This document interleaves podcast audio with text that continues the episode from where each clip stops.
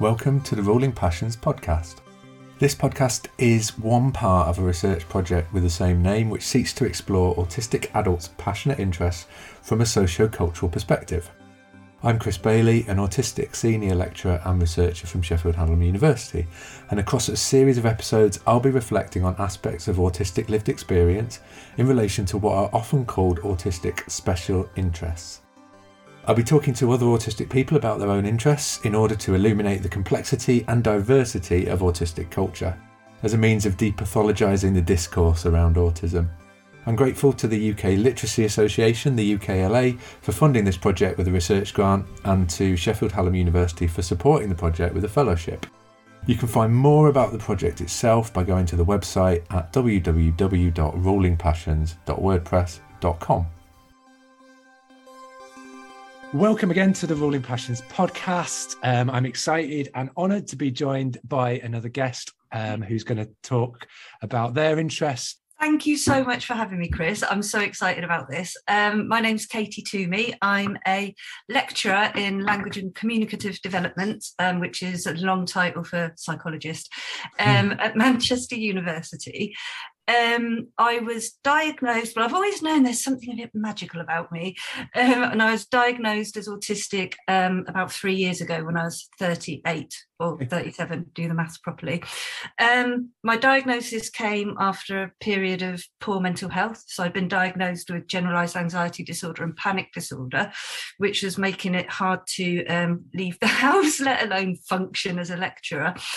Um, but I was really lucky to have support from a really dear friend of mine, Alex Sturrock, who is a autism diagnostician and a highly specialized speech and language therapist and a researcher in autism who specializes in autism in women without intellectual disability. So when I raised this possibility with her, she was massively validating and really supportive because um, I'd always told myself, oh, you know, you're not autistic enough or stop making a fuss, you can cope with this situation, everyone else can so I just felt a bit silly kind of raising it as a possibility. But Alex was really so supportive. And then I was having CBT, uh, cognitive behavioral therapy, um, to deal with my anxiety disorder. And I raised it with my therapist, and she was also very supportive and said that she'd been thinking that might be a possibility all along. Okay, yeah. So um, then I went and got diagnosed, which was just everything clicked into place. It was amazing. I don't know if your experience was similar, but I was just like, of course, that's why I'm the way I am. And it just made me be able to forgive my idiosyncrasies and almost embrace my idiosyncrasies and, you know, spend time on special interests. I know that's what we're going to be talking about. And yeah, it was just wonderful being diagnosed. And I wish there was more. It infuriates me that I'm very privileged to be able to go private it was very expensive, but worth it, I think. But there are so many people, and I think maybe in particular women, who aren't getting diagnosed because A, there's stereotypes around what autism looks like, but B, the waiting lists are just so long that they they drop off the bottom of them. Like it's it's awful. Yeah, absolutely. It's really good to hear you talk like really positively about the impact that um, diagnosis had for you. Um, yeah, very similar for me.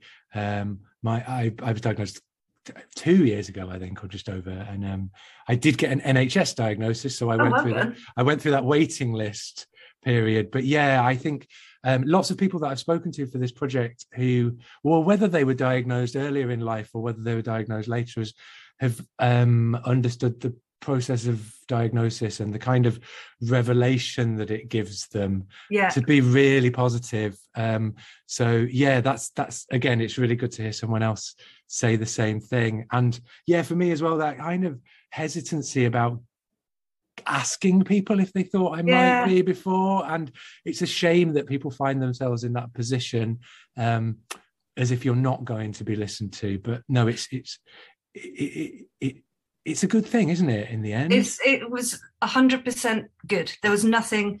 I did go through maybe a tiny period of thinking I can't undo this now that it's done, but then that that didn't last. That lasted a few days, and I was like, actually, this is amazing, and I just feel so much more free to be myself. Like I've ditched all of the masking that I used to do. I know where to set boundaries now, and I know where to kind of direct my energies into things that I find really interesting and that I'm really good at. Um, so I just I'm just, it's the best thing I ever did, even better than getting my PhD. Amazing, yeah. It, it it it can feel like an achievement, can't it? Because you do have to go through that yeah process of um, personal growth and change and doing things that feel a bit scary for you to be able to get what you need from other people. Yeah. Um, you have to be your own advocate mm, um, which is why i'm doing things like you know going and giving talks and doing this podcast and stuff because i want to be an advocate. But there is an element of frustration that is always the person who's in the minority who has to do the advocacy. But then at the same time i think it's very important you know that uh, nothing about us without us kind of yeah, yeah. mentality that these things need to be participatory. So you don't want the neurotypical person coming down, you know, from on high and telling you what you need. It needs to, we need to have voices, which is why I love doing stuff like this. Yeah. So thank you. Well, thank you for thank you for uh, agreeing. Um, so you've already mentioned this idea yes, there. of- no, no, it's good. It's- gun. this is what it's about. This uh, the focus of this podcast is what are often called special interests, and that's a that's a term that is recognisable to people. That autistic people have what are often called special interests. So something I ask everyone um, for a start is, what do you think about that term? Are you are you okay with that term, special interests? Are you okay with applying that to yourself? And Yeah. if so, um, what what how do you define that? What do you mean by it when you think about special interests? Yeah, I mean the term itself, I'm absolutely fine with, um, and in a way, it's it's a lot better than people saying, "Oh, you're obsessed with that." Do you know what I mean? It's like this Yeah, is my yeah. special magical interest, and I love it. Um, but it was interesting. I was thinking about what it actually means, and talking to my other half, who's probably eavesdropping upstairs, um, about what it means to me. And I think that one thing is that you, I, I feel like I personally have long term special interests that have been with me throughout life. And then I have ones that kind of come and go. So I get really into things for a couple of months or so, and then it changes and I get really interested in something else. yeah. So it feels like I've got two different types, like the enduring ones and then the more fleeting ones. Would you say that you have interests that aren't special interests? And what kind of, or, or Hmm. are you always all in on everything? Or, or can you be interested in stuff that isn't that kind of deep or broad interest? That's really interesting. Um, can I be? Ooh, I yeah, no, I think I can. So I like, I really like cooking, for instance. Yes, yeah. Um, but it's not a special interest. No, yeah, yeah. So I can be interested in stuff that isn't a special interest. But there's something about when I'm engaging with my special interests, I just get hyper focused and it's almost like a feeling of exhilaration. yeah, And so cooking doesn't do that for me. It sort of relaxes me. yes. But really, you know, I'll go into the, the specifics of my, my interests Yeah, yeah, yeah. in a bit. But you know, engaging engaging with them is sometimes it almost feels euphoric, and that makes it really hard when you're not allowed to do that.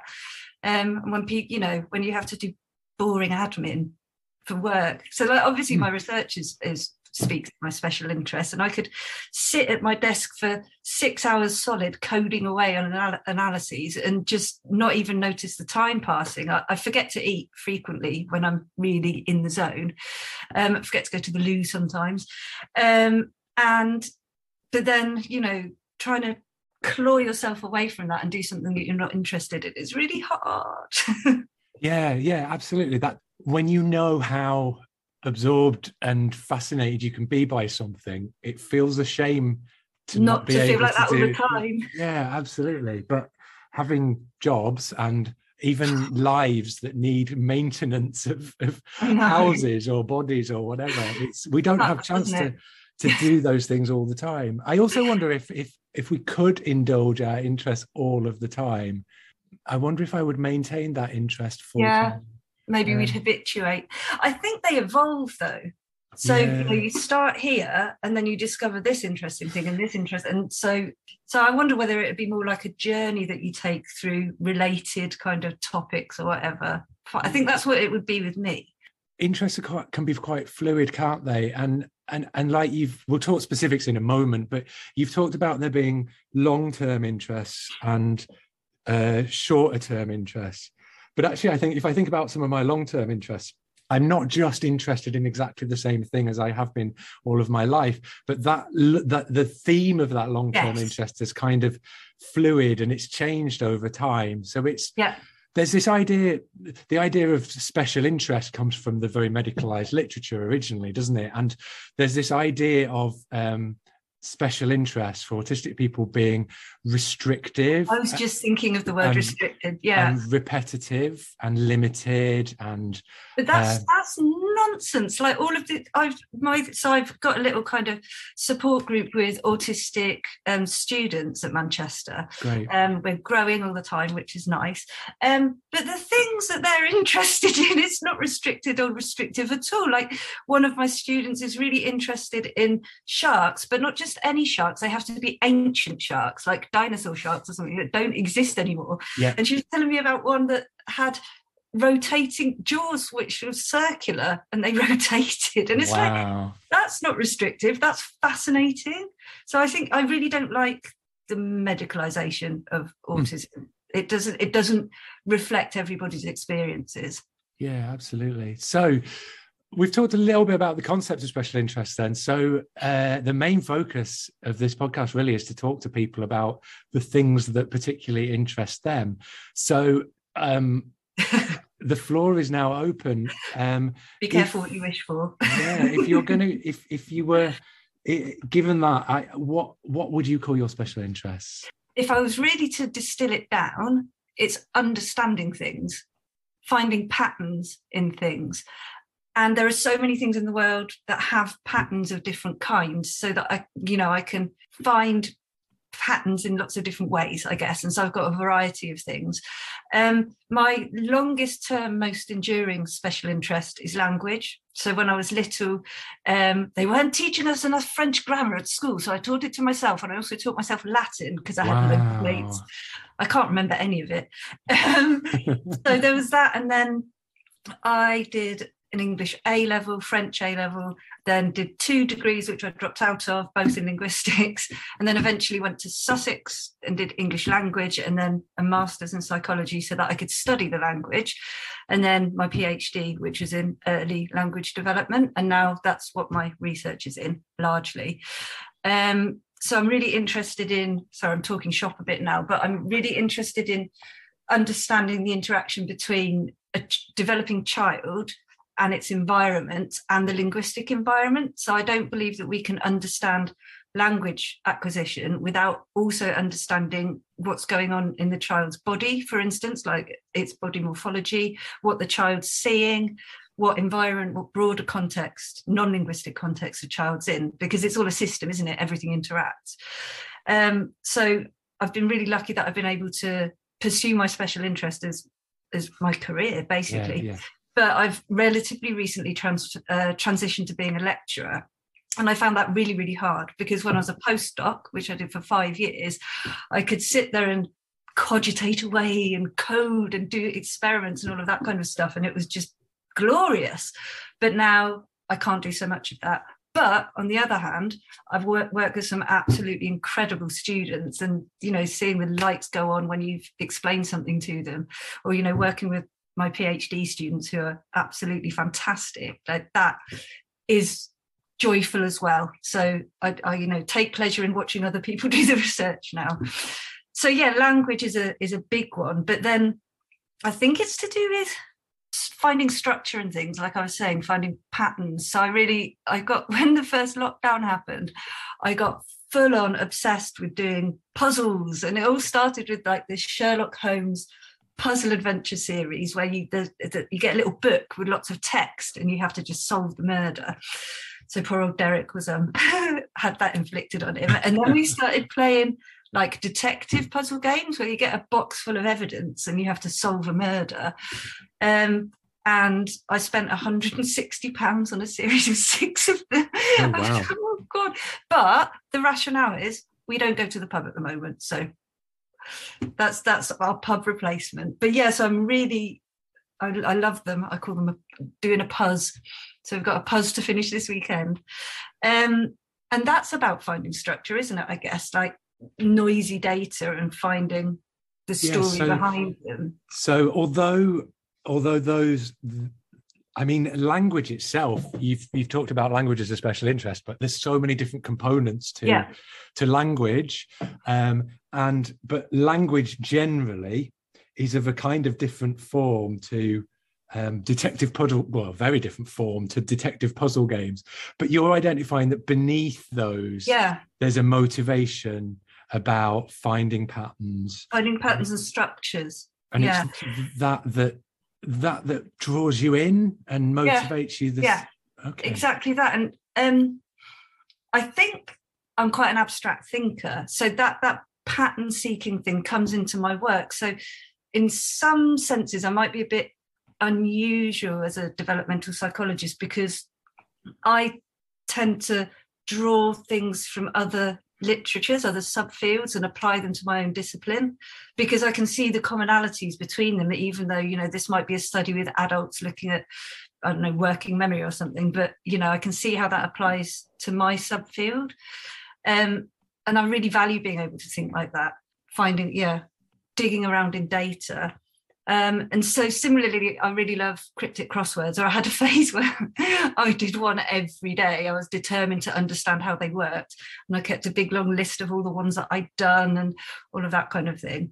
Um, and I think that comes from a similar kind of place. It- that's really interesting and i think other people have talked to me about patterns and finding patterns and seeing patterns and you were also talking about the drawing connections between things and that feels very familiar as well and Yeah. draw, drawing connections from unexpected places i guess Yeah. but there's and that some feeling when you draw the connection your brain goes ping yeah Really cool. absolutely I'm, I'm often there's a there's a there's a phrase um in a piece of artwork a piece of sculpture that i saw at the sculpture um yorkshire sculpture park ages ago that often comes to mind. Um, in big neon lights this phrase everything is connected. I can't remember I've the seen that. Yeah. yeah and it was also on the side of a building in manchester. And i often kind of that springs back to mind um the idea of everything is connected. And i i think you can draw connections between literally anything. You can draw tenuous connections between anything.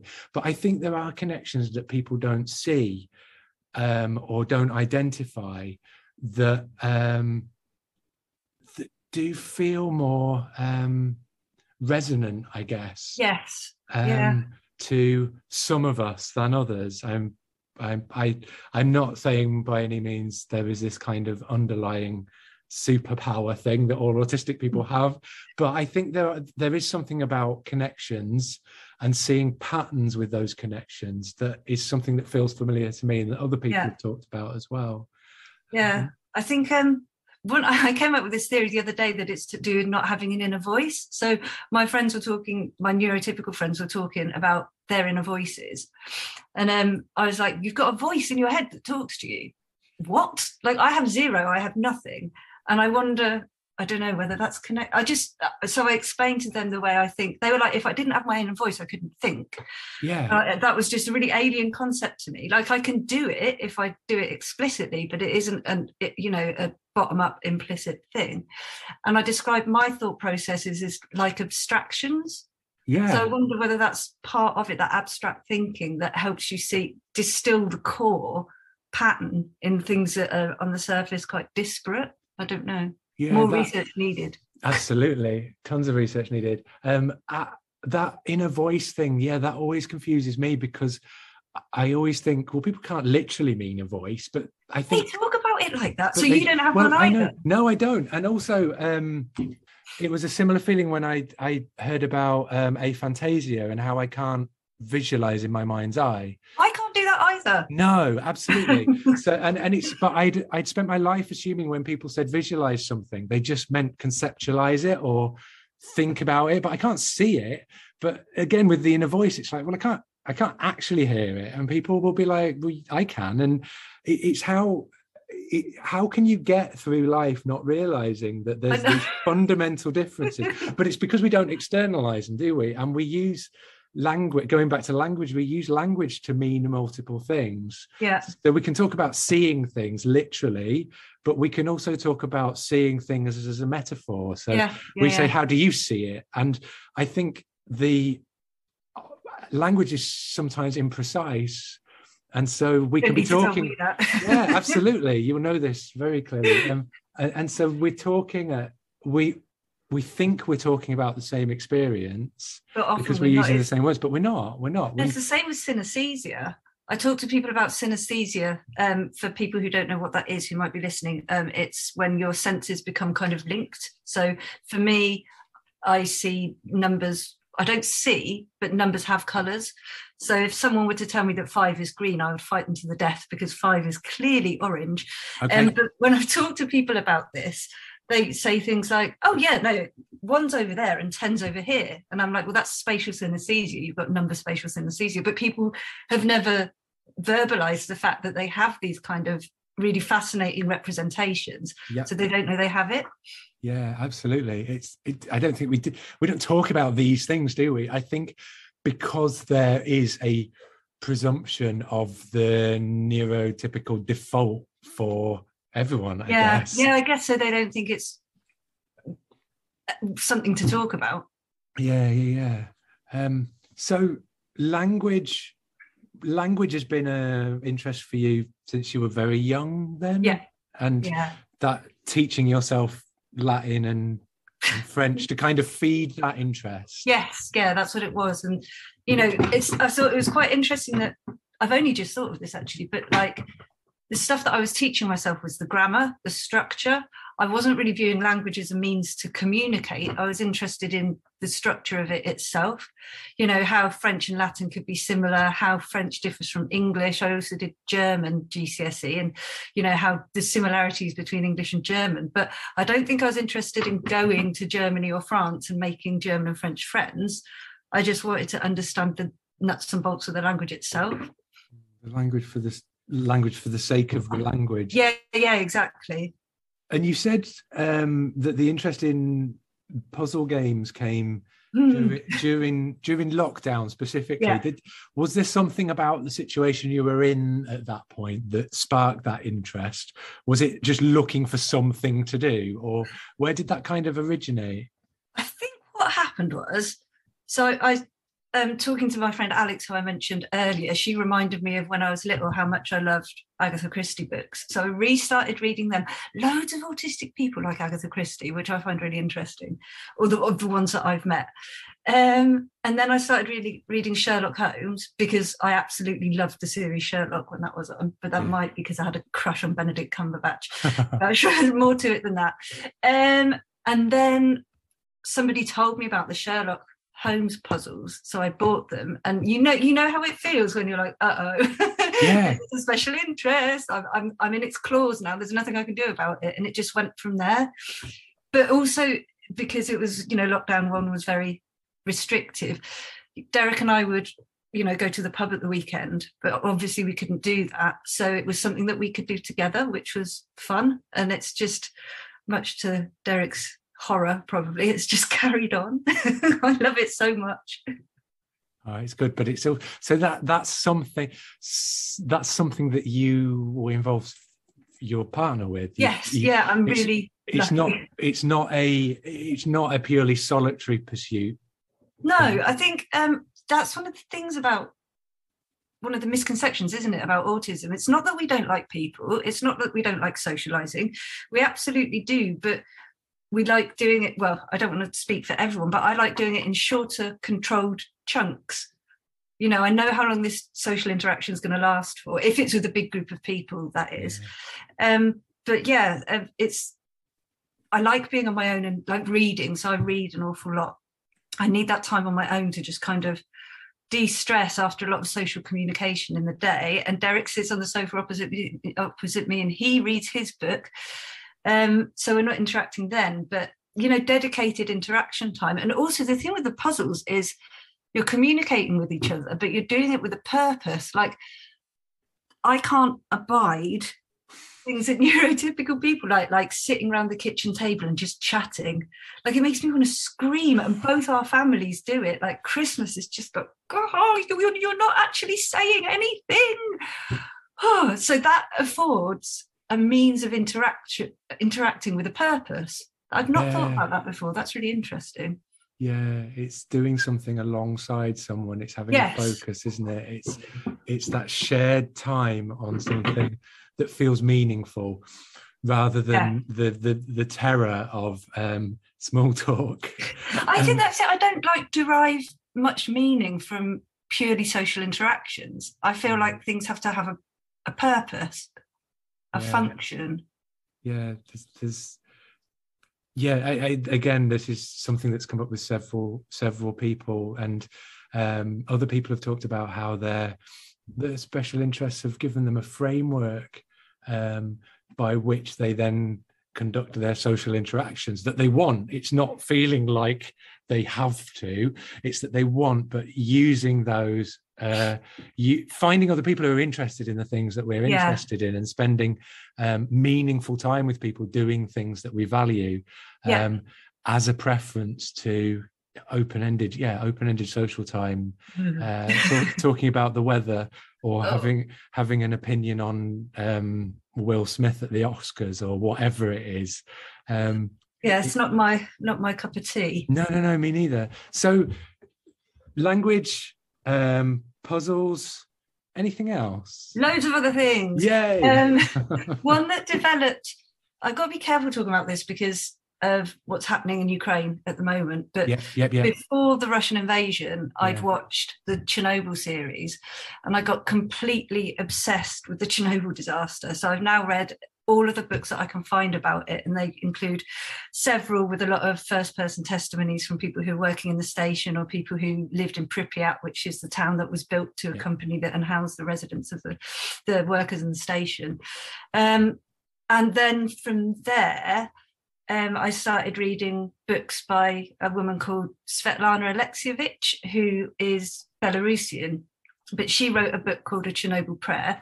And then I've started reading her other books, which are about the Soviet Empire, the decline of the Soviet Empire, the Soviet war in Afghanistan, all of that kind of thing. So, and, and then Putin invaded Ukraine. And yeah. I was like, what the hell? like, because I now know so much about Ukraine, mm. Ukrainian culture, all of the things that country's been through.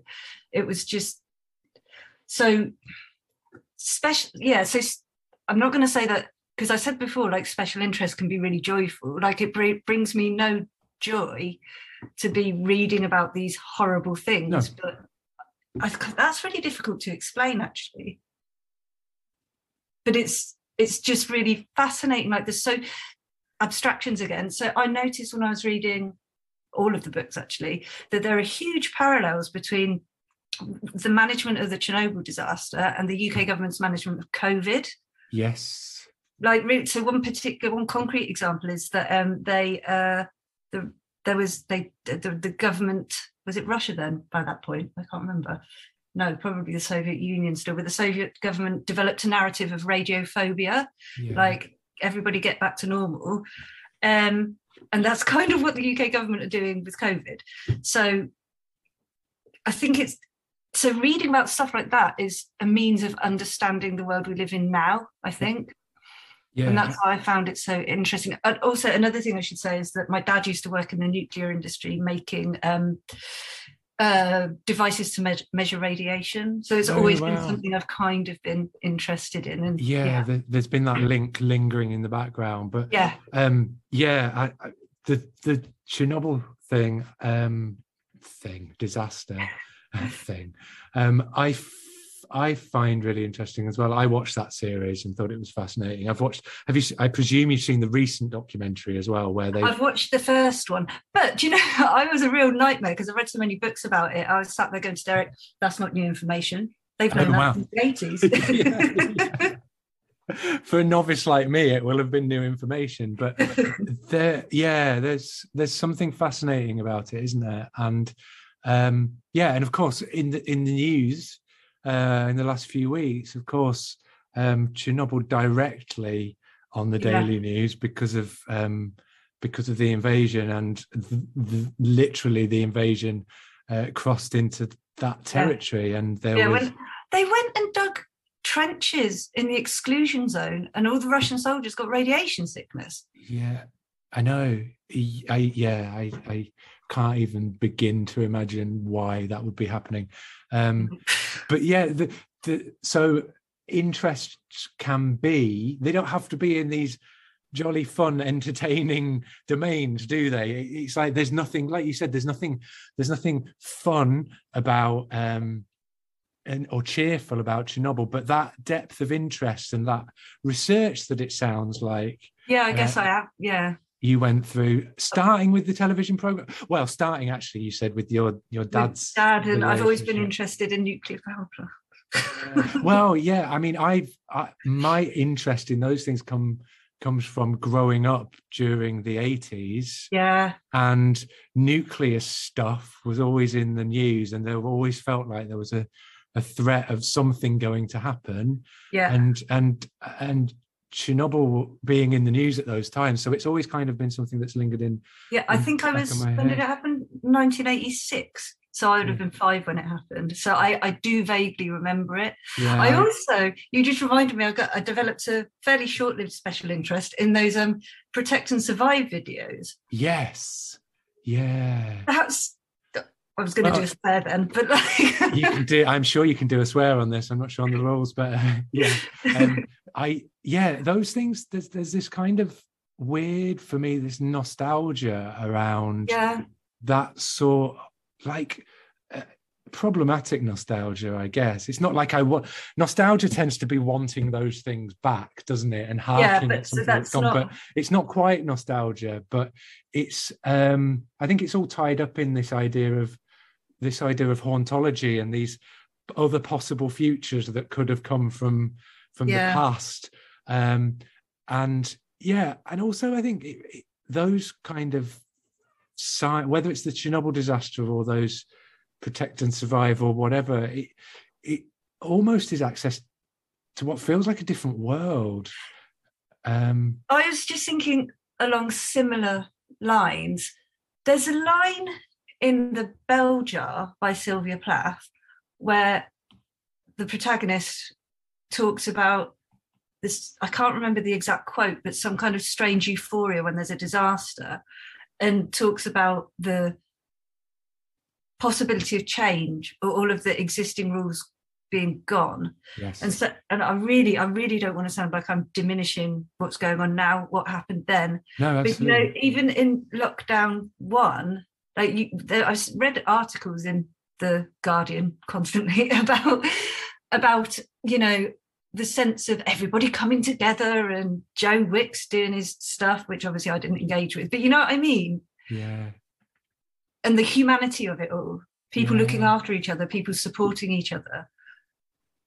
Yeah, I've gone off on one a bit there. It's no, but it's, it's there's like there was, I think, at the beginning of the the pandemic, there was a sense of possibility yes that this could change. change in terms of the environment maybe yeah. because of everyone taking a step back and doing things differently um, in terms of society understanding the value of everyone's play. You know, we the, the we we applauded for nurses and yeah. supermarket workers were like heroes because they were still going out there. And the way it was like people were being given credit in ways yeah. that actually you think people had been invisible previously. And it felt like there was an opportunity there that things might better. Go, and at the moment i'm feeling a bit despondent because we don't seem to have learned any bloody lessons sorry any lessons whatsoever yeah. um yeah and also from an autistic perspective you know it autistic people finally could control their own environments yeah. because they're all locked in our houses like it, so it, for me i was actually really happy at the beginning of lockdown one on a day-to-day level because yeah. i wasn't doing a two hour and back commute to Manchester on a rammed train, Northern Rail. Oh my God. Um, and you know, I could get out into nature for an hour every day, which I couldn't do when I was working in Manchester, because I live in Lancaster. So yeah, so you've got quite a commute. Yeah, but um, so we go and walk, and Lancaster's only a small town, and you can walk out into the countryside really quickly. So nature is another one of my special interests. But um, yeah, so I could go and look at leaves, and you know, find interesting twigs and things like that. Um, so there were benefits, but I mean, on a personal level, I'm really lucky. I've got a fantastic um, line manager who isn't expecting me to come back into work five days a week. So I will be doing. Uh, I haven't been back to my office actually. Are you in your office? I am in my office. Yeah, yeah I am. Um, but yeah, I haven't been back. Um, so we'll we'll see what unfolds later. But yeah, there were some big uh, advantages actually. Yeah. I think what people don't understand. So I've got um, you know neurotypical friends who are quite extroverted, and I know some of them really struggled, and it was horrible seeing them finding it so difficult. But I don't think enough people understand that for autistic people, recharging means being on our own, whereas for say my best friend, for her, recharging means going to be with people. Yes, yeah. There's there's there's different ways in which people encounter the same things, aren't there? And yeah. Um, yeah yeah I, i'm I, am not i won't go into detail here because i'm I, it's not about me but when um i am in the office because actually um the office is um because I've got two kids and oh yeah yeah the office is actually often a quiet place where I yeah. can focus and get things done um and that division of work between work and yeah. home is really important to me so actually for me having a space to go to do work feels really important. Although I am fortunate enough to have space at home and we've we negotiated all sorts of like this is how this is work time that that kind of thing. So there were um and there were there were things like like you said about going out into nature and i would go running um, yeah. for my for my daily exercise while i was there. So there were all sorts of ways of negotiating but um yeah i've lost my train of thought. We were talking about the yeah there there were changes that were potential yeah. during the covid period and lockdown and i think yeah for some people um like you, work is very good for me, accommodating for me. And uh, I do have the privilege of being able to come in when I want and be at home when I want, unless I'm teaching, in which case I have to be in. Um, yeah. But I think generally a lot of those principles may be forgotten because as an institution or institutions already are organizing things where people just have to be there in person again. And so although our yeah, our personal experiences may be very good, but I think a lot of those potential lessons and those potential alternative futures that could have happened are just kind of getting discarded again for going back yeah. to what people would call normal.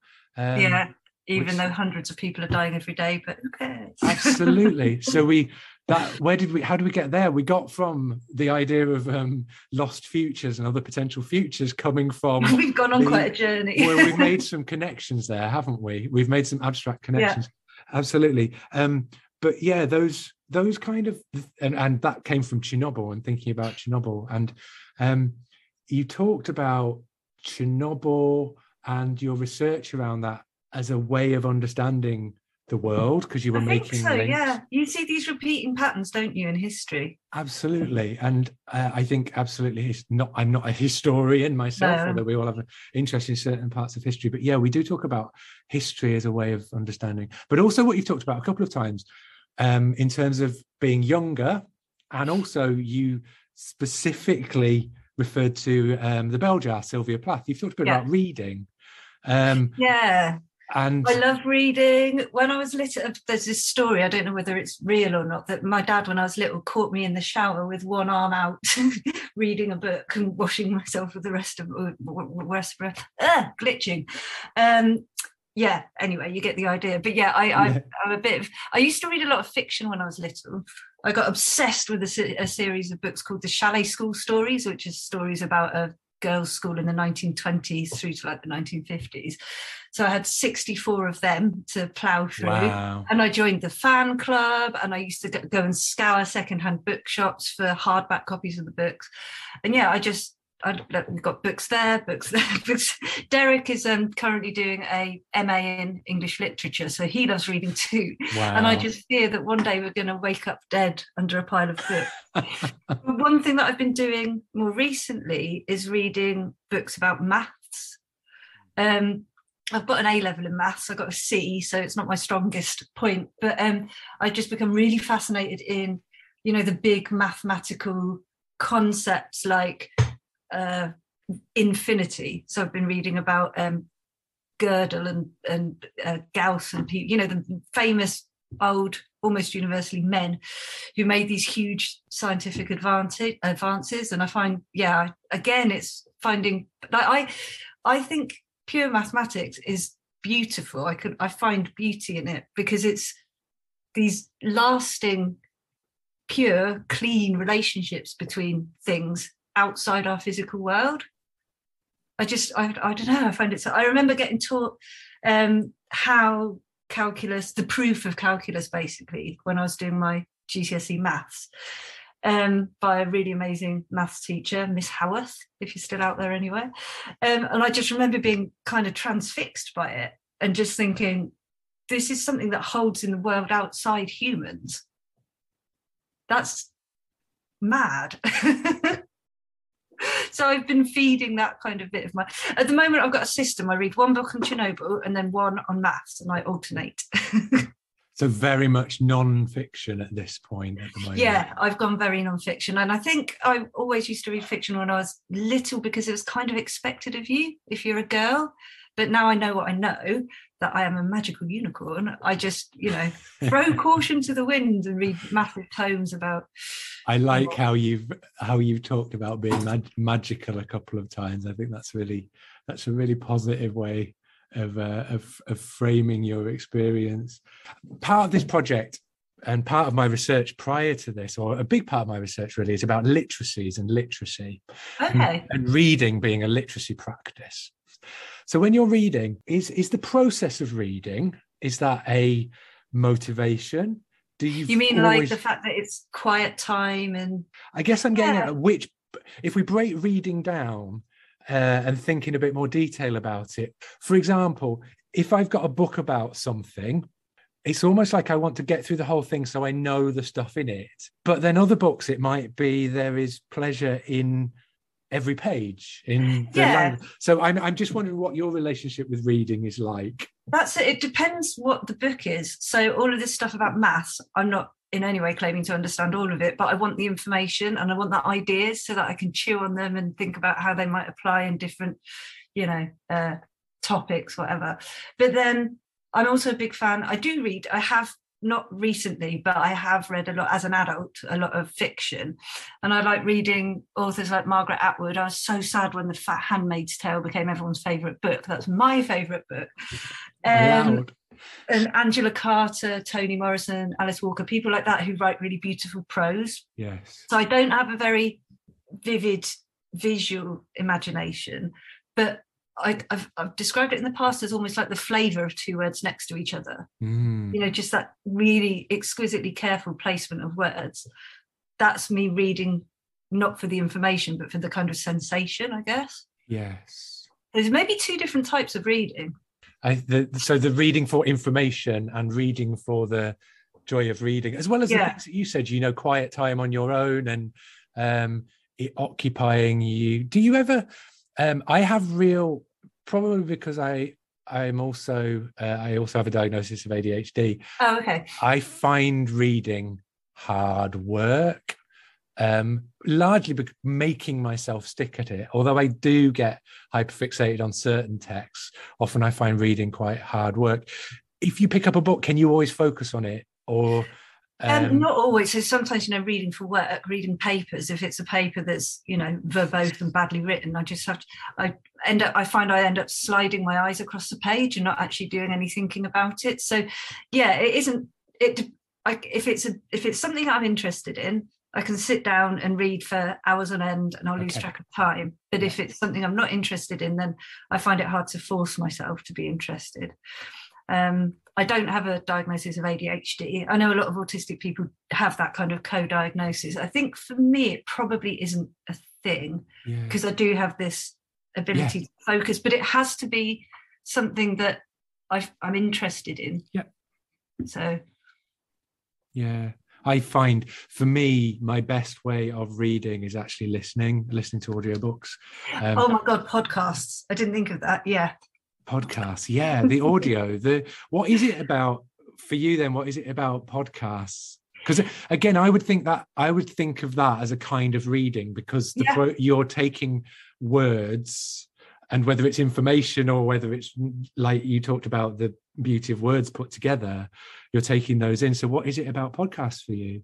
Well i think on a practical level i'm rubbish at not doing anything. So i think i said before i had anxiety disorder and if i mm. don't do stuff I start getting anxious. And that's also to do with having structure and routine in your day, I've figured out. So yes. I have to plan my days off so that I know what I'm doing. Yeah. Um, so at the weekend, I put my noise cancelling headphones on, essential piece of autistic person kit, and I do the housework and I listen to podcasts, but a lot of the podcasts are similar sort of, they're all factual, detective There's a, a, theme of being detectives or, you know, murder podcasts and stuff like that. So again, it's this solving puzzles, I guess. Yeah, and and also there's like that that idea of um talked about Chernobyl not being this like happy positive thing that you're interested in but also like many people are interested in crime, crime, and yeah. murders and um it, it interests don't have to be just in happy, happy positive happy, things joy, do joy. they yeah, no. but, but we can kind of enjoy the depth of them and enjoy the the intrigue and the, the I think you the word depth, I think you kind of hit the nail on the head there. It's something that you can really get your teeth, something that needs to be understood. So I won't claim that I don't watch terrible reality TV, and Derek will probably say that I watch more than I should do, but I find that so much less fulfilling than something that I have to put a bit of effort into understand yeah. There's a there's a satisfaction isn't there in understanding something pushing yeah. your brain. After after this when we've finished talking if you were going to do something to relax what would you choose to do? Read a book. Okay it would be reading. Because it doesn't involve me. So for me and i think maybe for quite a lot of autistic people i, I am i'm really enjoying this. I enjoy communication but yes. the act of preparing the next upcoming sentence and like gluing your thoughts to your words and getting them out your mouth and arranging all your articulatory organs like it takes effort. It does. And I'm, by the end of the day i'm always completely out of spoons. I'm just like a zombie and i go into a bit of a shutdown. But then if i'm reading i'm still doing something that i find valuable whilst you know building back my energy. Yeah absolutely. And and it's yeah you're doing something constructive but you're also doing it on your own without having to put anything out there. I think it's not like that's just again these the, the myths surrounding autism. It's not that we don't want to communicate, mm. but it takes effort. I've found so I'm meeting increasingly more um, autistic people as time goes on, and I would a hundred times rather have a two-hour conversation with an autistic person than with a neurotypical person, just because we could like talking to you, I'm even watching the way we move our bodies, and there yeah, similarities there. But we communicate, or I feel at least, I find you very easy to talk to, whereas neurotypical people not so much, maybe. Yeah, and that's I... to do with different things. So, so look, see, we talk over each other, but that's what autistic people do because we can't do turn taking. But it, there's some aspects like I know that if I get inarticulate, you're not going to judge me mm. because you experience the same things. But it's something thing. more than that, I think. And I, I think, can't quite put my finger on it, but I think what's interesting, you said the movement thing, and I think the movement. I think one of the things, you know, when you know when you you get diagnosed or, or, or even through self-diagnosis or whatever um, people work out that they're autistic and then you realize there's a masking and you've been doing things that aren't you and i yes. think for a start i thought there was probably just this list of things that i did that i would change but i've come to realize it's a lot more subtle than that and a lot of it is the movement and yeah. ha- how you're conditioned to move in a way by the world um, Nick Walker writes a bit about this. In, I'm to write that down. Yeah, Nick Walker writes about this in in in her newest book. Um, and it, it's that um, it's that conditioning and often gendered conditioning around how people move and how you should move and you learn very early on to mask and yeah. i think masking is very subtle and the subtleties of movement are one of those things um, i think i move a bit freer now because yeah. i realize that there are these there's this uh, internal desire to move in particular ways, particularly when I'm communicating. When I'm excited. Yeah, and, and particularly uh, particularly when I'm communicating, I think I now don't feel like I have to hold myself still. Yeah. But also I think that's the case with different people. Yeah. And so I know there's a different way of moving that where I feel more comfortable. And then when I'm speaking to someone in a particular context, and I know I can just let myself be Yeah. myself, um, which increasingly I think I can do in more contexts. yeah it's coming so for me it's a slow process as well the, more people who know i'm autistic the freer i feel to actually move in the way that i want to move Hmm. i always describe myself as a flailer um, so I really use my hands a lot and i noticed you know we've been doing online teaching and stuff so i've watched my videos back and i'm always doing all of this kind of thing um, but i i feel free to do that now because people will think you know well she's autistic and you know that's yeah, I know, and that's just interacts.